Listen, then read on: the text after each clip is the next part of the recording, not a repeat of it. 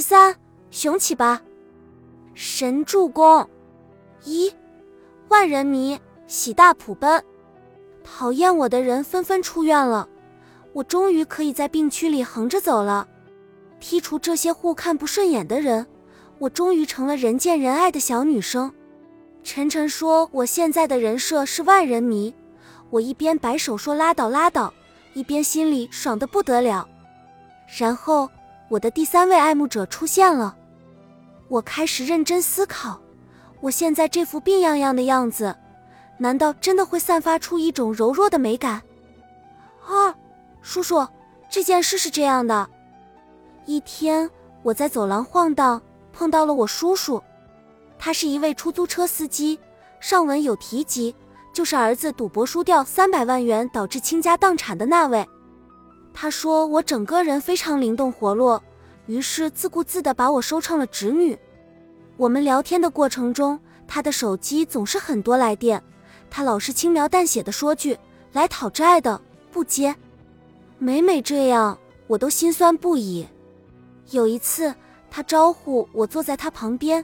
笑眯眯的和我说，他同病房的阿良要追我，我尴尬不已，连忙摆手说：“叔叔怕是误会了，误会了。”叔叔一副过来人的姿态，继续说：“他亲口和我说的呀。”我全程尬笑着，突然他话锋一转，指着大厅里陪妈妈打牌的伊迪说：“但是这个小伙子很漂亮，人也有涵养，比起阿良，肯定选他。”你要加油，加油！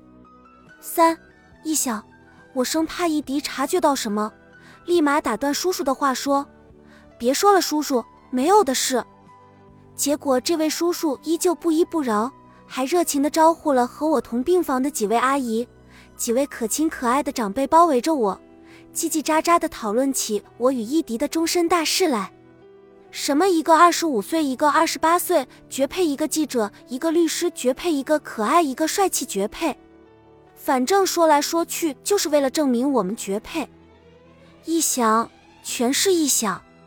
我觉得不能再让这件事继续发酵下去，于是跟叔叔阿姨们说：“伊迪不会喜欢我的，你们都想多了。”然后撒丫子跑了。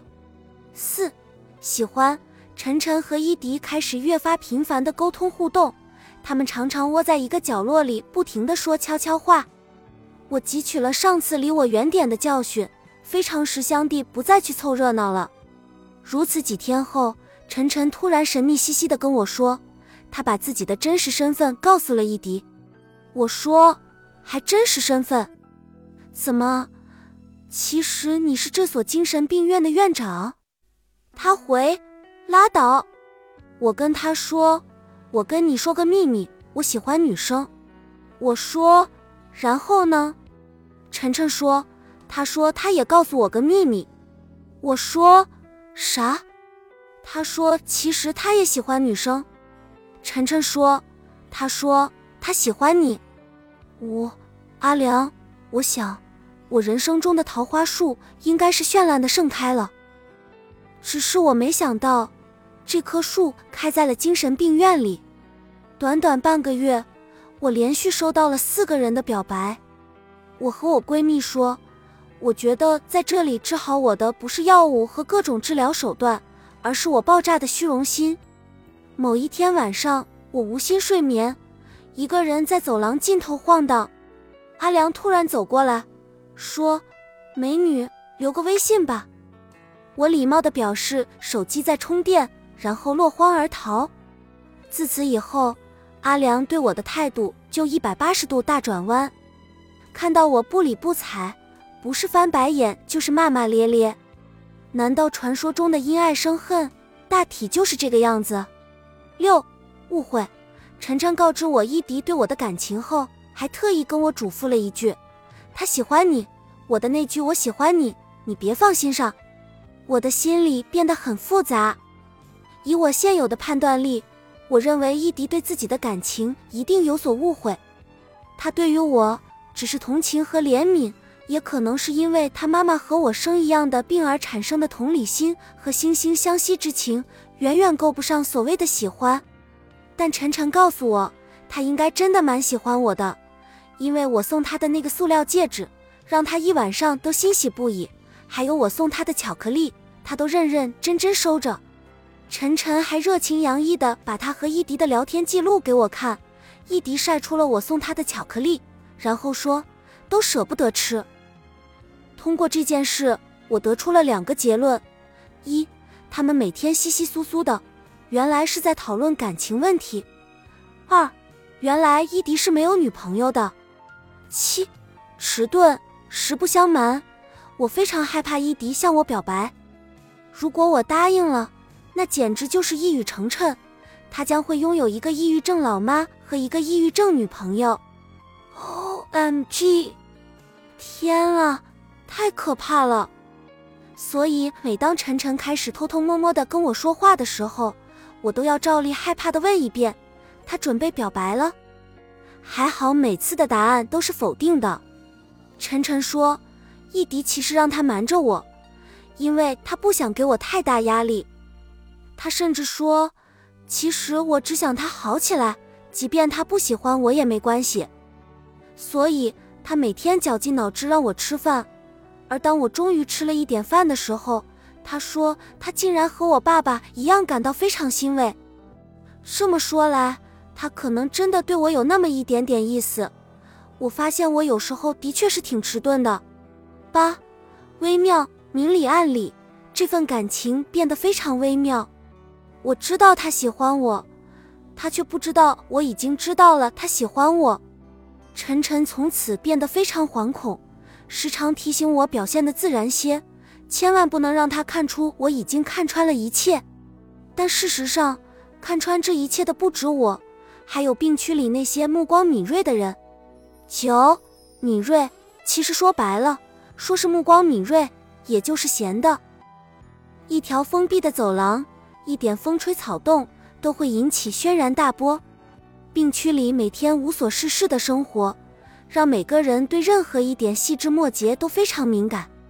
我之前提到的那位叔叔就是其中一个，他天天都关心我的终身大事，一天要到我病房来说到三遍，替我拿捏，帮我判断，为我参谋。但最后的结论永远都是：伊迪这个小歪，宁波话小伙子非常不错。你一定要加油，对，又是加油。我非常害怕这种消息传到伊迪妈妈的病房里，总是极力否认着，真的没有，真的没有。旁边的阿姨也鼓动我说：“把握住，把握住。”有时候我真的很焦心，又不能失去礼貌，往往就逃窜到晨晨的病房避避难。十助攻。有一天，叔叔又来说到了，他说他已经找伊迪谈过了，我吓得脸色刷白，问他说了什么。叔叔故意避开话题，死命追问我是什么态度。叔叔阿姨们的神助攻，我敷衍的一直说着没有啦，不是啦，误会了，他真的不喜欢我，只是在一起聊聊天。叔叔强硬的回应：好啦，我懂了，你不喜欢他。那我跟他去说，叫他不要再来纠缠你了。我重重的哎呀了一声，叔叔和病房里的阿姨们都笑了，围在门口看热闹的一众人等也笑了。最后，他和阿姨们都笑着说：“不行也得行，我们一定行。我们出院前一定要把你们撮合在一起，到时候别忘了给叔叔阿姨放二十八节礼炮。”好像给媒人放二十八节礼炮是宁波习俗，我又重重哎呀了一声，把脸埋到被子里去了。十一下套，我怀疑叔叔年轻时应该也是个风流倜傥的花花公子，讲起话做起事来一套一套的。他下周就要出院了，他说他最大的心愿就是出院前能看到我和伊迪比翼双飞。我和伊迪的暧昧以野火燎原之势在这条走廊里蔓延，所有人都在问我伊迪今天来不来。我每次都会回答：为什么来问我？去问他妈妈呀。甚至连我闺蜜都开始顺其自然的这么问了。我与伊迪像是紧紧绑在一起的话题，因为我不想造成太大影响，一直死鸭子嘴硬的否认，叔叔就想方设法撬开我的嘴。有一次他又来逗我，他今天来不来？我说我哪知道呀。他下套说那应该早上会来。我说他没那么早醒。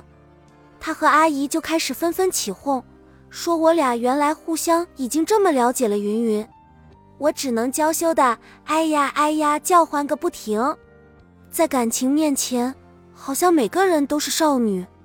十二训斥，中午我正码着字，突然被窝里钻进了一个人。按照这个述说顺序，又该是一迪。哦，天真的大家伙儿。这又怎么可能呢？是小浣熊，他默默地在我身边躺下，我默默地用被子把他裹住。我知道他心里非常不好受。午饭时间，我和晨晨在他和他妈妈隔壁桌，听到他妈妈一直在训斥他，原因只是他点了外卖。我真的很想对小浣熊的妈妈说些什么，他对小浣熊实在太苛责，太不体谅了。时不时就破口大骂，动不动就怨声载道。但别人的家事，外人又实在难以插手。小浣熊躺在我旁边开口说：“为什么就不能稍微顾虑一下我的感受？”我不知道怎么安慰他，只能抚摸着他的头发说：“妈妈是爱你的，只是表达方式不对，你要转换思维去看待这件事。”他说：“他不喜欢我，他只关心我妹妹。”他想把我关死在这儿。刚才他想睡午觉，也不管我有没有睡着，直接把我推下床，想自己上床睡。普天之下有这样的妈吗？我嘴上说，你要明白，每个人表达爱的方式是不一样的，他的方式与你期望的不一样，不代表他不爱你。但心里也想着，天底下还有这样的吗？十三悲剧。他继续轻轻的、慢慢的诉说着，最后我用额头抵住他的额头，对他说：“小浣熊，我们都很喜欢你，我们每个人都很喜欢你，这就说明你值得被喜欢。你妈妈是你的妈妈，血浓于水，你为什么就不能相信你妈妈喜欢你呢？”他缓缓移动着脑袋，翻身把头埋在我怀里，隐忍的哭起来。我抚摸着他的头发。感受到他瑟瑟发抖的小小的躯体和冰冷潮湿的眼泪，心脏都震颤了。哭完以后，他走回房间，他妈妈已经拎包走了。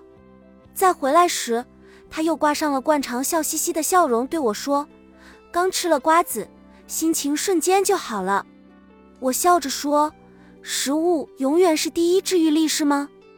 他说：“嗯啊。”我无奈又心疼。满心酸楚的想着，人间有些悲剧，你真的只能眼睁睁的看它发生。十四调侃我每天的日常，除了吃喝拉撒、串串门、拉拉家常，就是被各种叔叔阿姨、阿公阿婆轮番调侃。调侃的主题当然是他们口中的帅小伙一迪。有一天，我终于突破了他们的包围圈，跟他们说。我俩真的没什么，然后小跑出病房。等我回来后，病房的两个阿姨一左一右把我架住，语气激动的叫我解释清楚。我一头雾水说：“解释什么？”他们兴奋的一点都不像抑郁症患者，口气激昂的指着桌子说：“你看看，这到底是什么？你怎么解释？”十五爱心，我一看。